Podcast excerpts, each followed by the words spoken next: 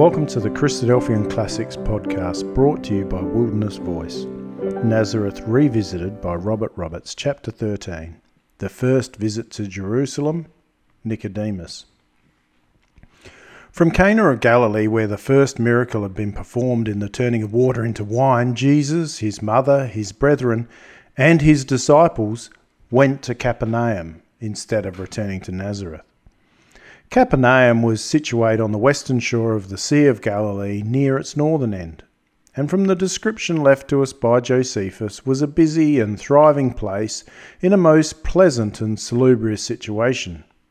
Here we're informed, John 2:12, Jesus and his company continued not many days, but went up to the Passover at Jerusalem. But why did they come to Capernaum instead of returning to Nazareth? Probably because the time to attend the feast was too near to make it worthwhile to go back to the seclusion of Nazareth, from which they would so soon have to re emerge.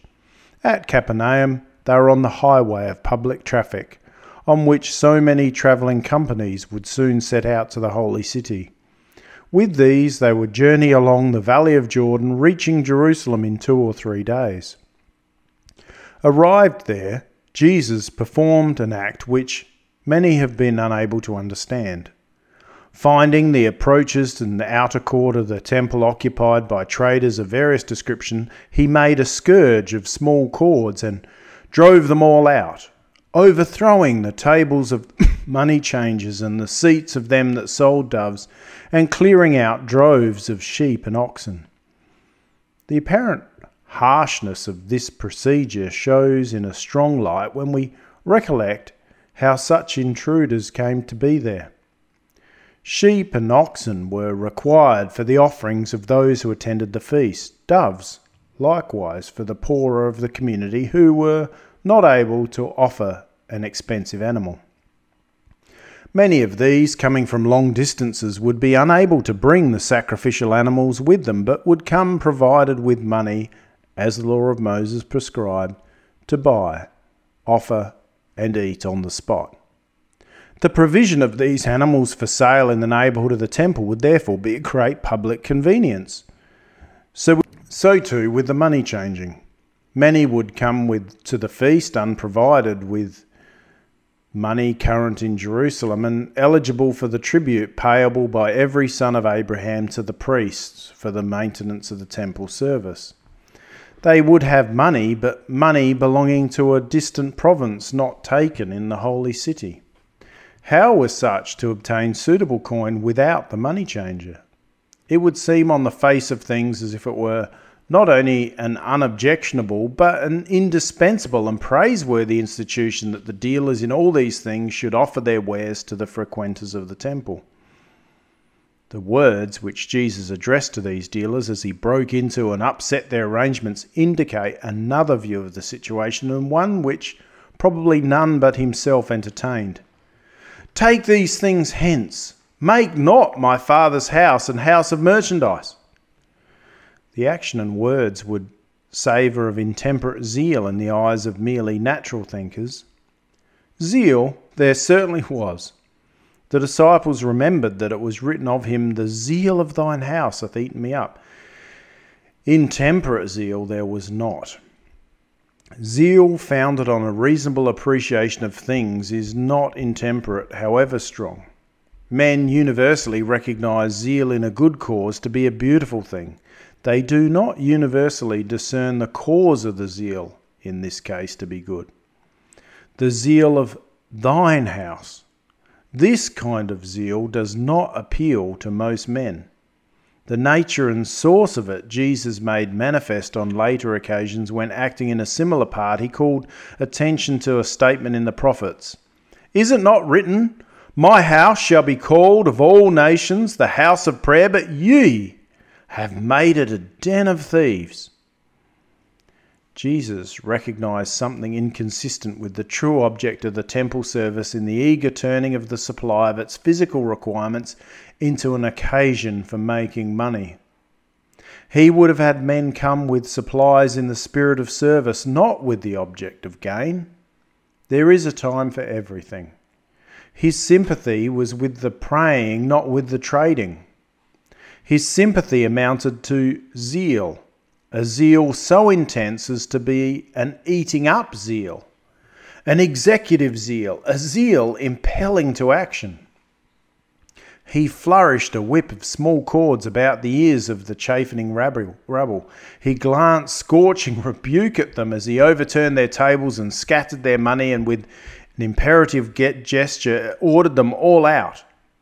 He apostrophized them in terms that would be considered by the majority of educated men in our day transcendent remonstrade, but which reveal a glimpse of highest wisdom. It is a side of Christ's character entirely overlooked in popular presentments of him. It's one that has a useful place. Christ is the model for his people. Imitators of Christ is one of the revised version definitions of true disciples. The imitation ought not to be confined to one phase. He's to be imitated in his zeal for God as well as in his compassion for man. Not that we have his authority or his opportunity, but that we may have his spirit, which in a day like ours will find scope in an earnest contention for divine faith and appointments against the countless corruptions of a community which owns his name but is reprobate to all his requirements. It is a singular thing to contemplate that this, at this time, unknown young mechanic, for he was only thirty, in the garb and dialect of a provincial Galilean, should be able to overawe and coerce a crowd of Jerusalem Jews in the face of temple authorities and actually expel them from the precincts of the temple with the loss of their money, probably in many cases. Some artificial suggestions have been made about the power of moral influence over guilty consciences we may be quite sure that this had nothing to do with Christ's ascendancy over a crowd of huckstering traders who are notoriously insensible to moral influences of any kind, and who, in this case, were the lowest class in a whole nation of whom it is declared that their hearts had become gross and their eyes closed and their ears dull of hearing. We must look higher than to human susceptibility to find the explanation of this heroic situation. We must look to the holder of the whip of small cords and not to the cowering crew who betook themselves abashed from his presence. There is no lack of explanation there. God was in him in the immeasurable abiding presence of the Spirit. This power, directed indignantly, was irresistible. It paralyzed the hands of his enemies on more occasions than one. He was enabled to make a lane through their ranks on the brow of the Nazareth heights, and to arrest their stone filled hands in Jerusalem when his cutting words had goaded them into deadly intent, and to throw a whole band of soldiers on their faces when they came to arrest him. The power of God, which was often present to heal, was always present to protect his anointed until the hour had come. In the shadow of his hand hath he hid me, is the prophet, prophetic description which explains all.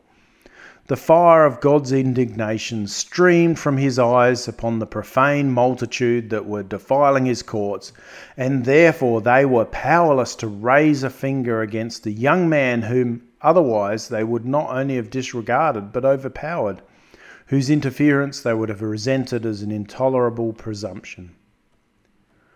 When they had recovered themselves a little, they asked a token of his authority to do such things. He answered, combined obscurity and pointedness in a remarkable manner. Destroy this temple, and in three days I will raise it up. The obscurity lay in his apparently referring to the literal temple whose holiness he was vindicating. The pointedness lay in the fact that his resurrection in three days after they put him in the, to death would be the unanswerable demonstration of his authority to do everything. Some have asked, why should his answer have been so obscure at all? Even the disciples were impressed on this point. Why speakest thou to them in parables? Such was their question on a subsequent occasion. His answer may not seem much of an explanation to some, that seeing they may see and not perceive, and hearing they may hear and not understand, lest at any time they should be converted, etc. Mark 4:12. Why should the teaching of Jesus have been couched in a form calculated to obstruct the light? The answer may be learned from the prophets. For a long season, Israel had turned a deaf ear to God's expostulations. There is a limit to the divine patience. Therefore, we read, For as much as this people draw near me with their mouths and with their lips do honour me, but have removed their heart from me, and their fear toward me is taught by the precept of men, therefore, behold, I will proceed to do marvellous work and a wonder, for the wisdom of their wise men shall perish, and the understanding of their prudent men shall be hid. The Lord hath poured out upon you the spirit of deep sleep, and hath closed your eyes. Isaiah 29 13, 14, 10. When Jesus appeared in Israel, their spiritual reprobateness had reached a climax. His mission was in harmony with the time. His fan is in his hand, said John the Baptist, and he shall thoroughly purge his floor and gather his wheat into the garner and shall burn up the chaff with unquenchable fire. Matthew 3:12. The prophet Malachi had said 3:2-3:5, he is like a refiner's fire, like fuller's soap. He shall sit as a refiner and purifier of silver. I will be a swift witness against the sorcerers and against the adulterers and against false swearers and against those who oppress the hireling in his wages.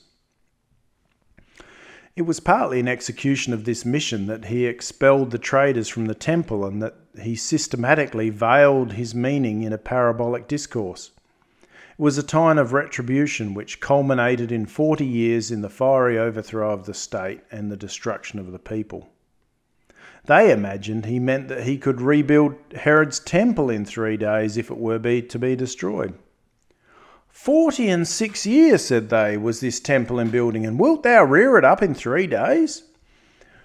But he spake of the temple of his body. Jesus knew his work from the beginning. No part of it was an afterthought. His death was before him as known appointment of the Father's, and his resurrection at the end, of which he never lost sight. He steadily pressed towards it in the midst of all the blindness and confusion and misunderstanding that prevailed around him, deflecting not in the least from the path he was called upon in his faith to follow. In this he hath left us an example that we should follow in his steps. We're not told what was the rejoinder Jesus made to the incredulous inquiry of the Jews. Probably he observed silence, often the best answer. His words, not understood, remained with some who heard them, for they made them the pretext of an accusation against him when at the last he was led as a lamb to the slaughter. They were, for this purpose, perverted. He was accused of having said he would destroy the temple. A slight change in the words makes a wonderful difference to the meaning sometimes, and enmity never hesitates to, to changes that are not slight. The words were not understood by his disciples any more than by his enemies. The words even passed from their memory. They came back afterwards. When he was risen from the dead, his disciples remembered that he'd said this unto them. They remembered because they were helped to remember. Jesus had promised that when he was glorified, he would send them the Holy Spirit to them, who should bring all things to their remembrance, whatsoever he hath spoken unto them. John 14:26, and guide them into all truth. 16:13. This promise was fulfilled so that the apostles were able to speak and write unerringly concerning the wonderful works and words of the Son of God. Jesus remained in Jerusalem some little time after the temple incident. We find him working miracles in the presence of the crowds who were present during the days of the feast of the Passover, John 2:23. We're not informed what the miracles were. They are probably of the same character as those he afterwards performed in Galilee, of which we read that he healed all manner of sickness and all manner of disease among the people. Matthew 4:23. Whatever they were, they produced the effect they were calculated to produce and designed to produce. Many believed in his name when they saw the miracles which he did. They were mostly the common people of whom this is testified. Had Jesus been of the character imagined by some who, wishing to get rid of his divinity, invent theories that bring him into the category of human aims and errors, he would have laid eager hold of the popular faith thus created by his miracles and would have fanned and encouraged it. Instead of that, Jesus did not commit himself unto them because he knew all men, and he needed not that any should testify of man, for he knew what was in man. John 2:24. He knew that the newly born faith of the many referred to was a mere effervescence of sensationalism, the admiration of the marvellous and the excitement of novelty, and not the appreciation of the divine aims with which the miracles were wrought. An empty, ugly thing compared with the fear, faith, and obedience of God in righteousness, holiness, and love, which it was the aim of Jesus to induce in the people who were taken out for his name. He therefore stood irresponsively apart from the popular enthusiasm, aiming merely to do the work of God had given him to do in the laying on of the foundation of the coming glory of God on the earth. The ruling class stood aloof altogether but there were some among them who could not close their eyes to the extraordinary things that were being enacted before them. Though not convinced that this man introduced by John the Baptist was the very Christ, they could not help thinking the hand of God was in the matter in some way. Among these was Nicodemus, a man of the Pharisees, a ruler of the Jews. His earnest curiosity desired a closer view, but not in public. He did not wish to compromise himself with an affair of which he was in doubt, and which was odiously regarded by his class. He came to Jesus by night. By what means he obtained an introduction and where the interview took place, we're not informed, and it's not important.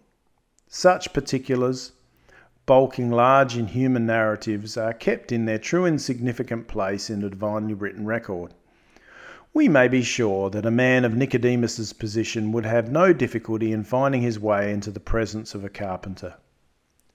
Seated before him by the light of a flickering eastern lamp, Nicodemus, probably after some unrecorded preliminaries, unburdens the leading feeling of his mind.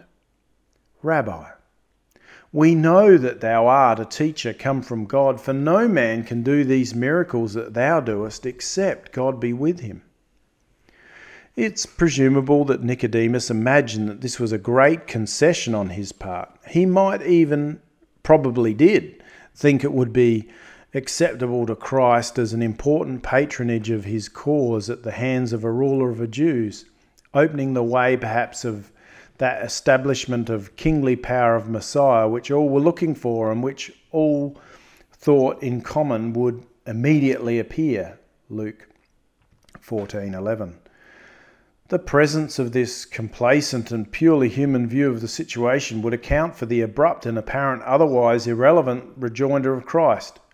Except a man be born again, he cannot see the kingdom of God. Nicodemus was hoping to see the kingdom of God as a Jew according to the flesh, and perhaps as a result of lending his official influence to the Messiah if this were he. Christ's declaration was therefore of a very pointed application, but Nicodemus did not understand it. He thought he was speaking literally. How can a man be born when he's old? Can he enter the second time into his mother's womb and be born? Jesus explained that this is not what he means, but that nevertheless there is a second birth of which a man must indispensably be subject before he can inherit the kingdom except a man be born of water and of the Spirit, he cannot enter the kingdom of God. If we suppose Nicodemus here asking, Why?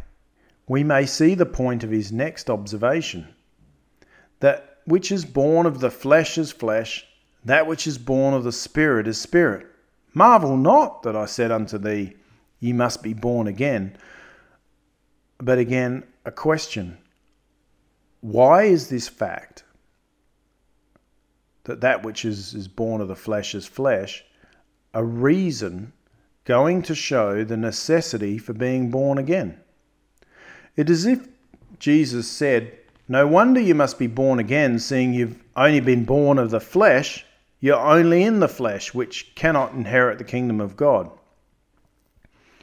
Paul indeed uses these latter words flesh and blood cannot inherit the kingdom of God. 1 Corinthians 15:50.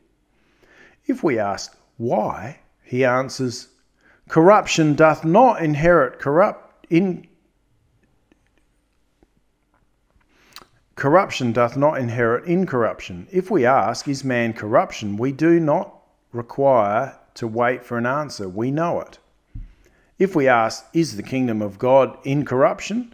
Though we have to wait, the answer is equally clear and certain. The prophets tell us that the kingdom which God of heaven will set up on earth, when human kingdoms have run their course, is to be given to the saints of the Most High.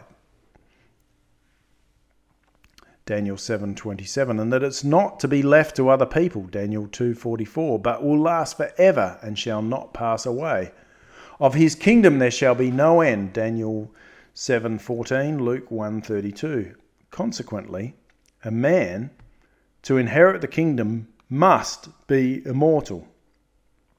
Jesus says its inheritors will be so in saying they shall not die any more Luke 20:36 now, a man merely born of the flesh is mortal and corruptible, as we all know. He has no element of immortality in him. Therefore, he must be subject of a great change before he's fit to enter the kingdom, which requires a man to be immortal in order to inherit it. This great change Jesus describes as being born of water and of the Spirit. Why he should so characterize it becomes apparent only when certain first principles of the truth are understood. It's one of those first principles that men are not born children of God, but children of Adam and heirs of the death that came by him. Romans 5 12, 19, Ephesians 2 3 12. It is another that God purposes to generate from among this death doomed race a family for himself, whom he will glorify with salvation. Acts 15 14, 1 Peter 2 9, 1 Thessalonians 5 9. It is another that the mode he has chosen in development of his family is to present the gospel for acceptance and to require the assumption of the name of Christ in baptism. 1 Corinthians 1.21, Acts 10.48, Romans 6, 3 and 4, Galatians 3.27. It is another that those submitting to faith in Christ Jesus are considered as having entered the new family for the first time. 2 Corinthians 6, 17, 18, Galatians 3, 26, Ephesians 2, 13, Peter 2, 10. Begotten by the Word, brought to bear upon their mind, they have, in baptism, been born of water, but are not yet finally incorporate in the family of God. At this stage, they may perish, as Paul recognizes. 1 Corinthians 8, verse 11. At the return of Christ, they have to appear before him for judgment, to be dealt with according to the state of account they'll be called upon to render.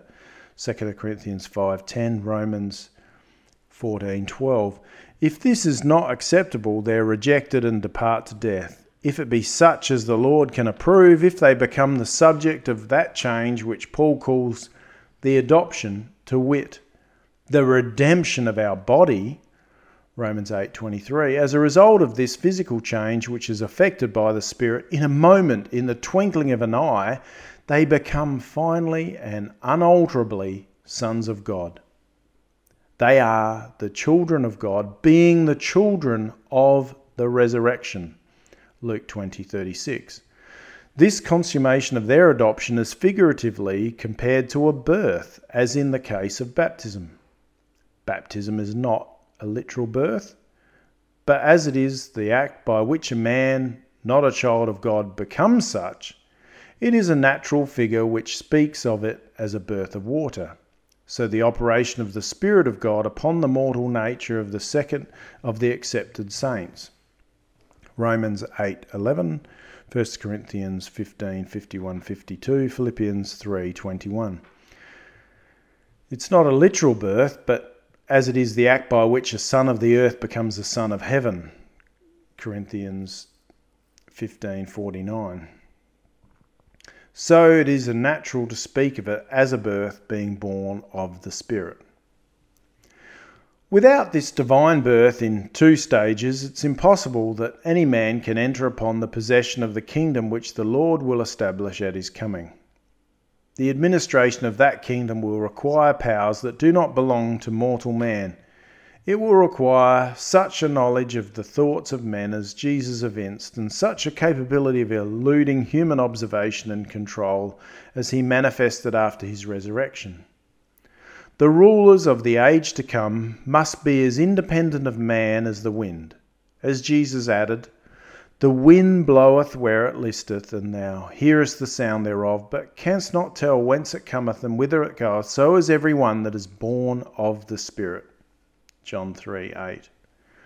With the ideas that Nicodemus had of a kingdom of God to be administered by mortal men, is it not wonderful that he was surprised at such a doctrine? How can these things be? said he. Christ answered as if he'd said, How can they not be? Art thou a master of Israel and knowest not these things? As much to say that as a man in Israel whose position presumed an acquaintance with the scriptures of Moses and the prophets, he ought to have known these things. There is much more in Moses and the prophets than people are aware of. It requires close and constant reading to become acquainted with all that they reveal. The majority of people read them scarcely at all and those who do read them mostly do without discernment. Nicodemus, from his position, must have been a reader, but evidently he was in the position of the rulers of Jerusalem described by Paul when he said that they knew not the voices of the prophets which were read in their synagogue every Sabbath day. Acts 18:27 Jesus found the resurrection proved in a part of Moses where the priests could not discern it, viz., in God's declaration that he was the God of three men who were at the time dead. Luke 20:37. By the same process of reasoning, the spiritual and immortal nature of the rulers of the future age is deducible from many parts of the prophets. Had Nicodemus been an enlightened student of them, he would have known these things and would have at once recognized and endorsed Christ's sayings as the truth.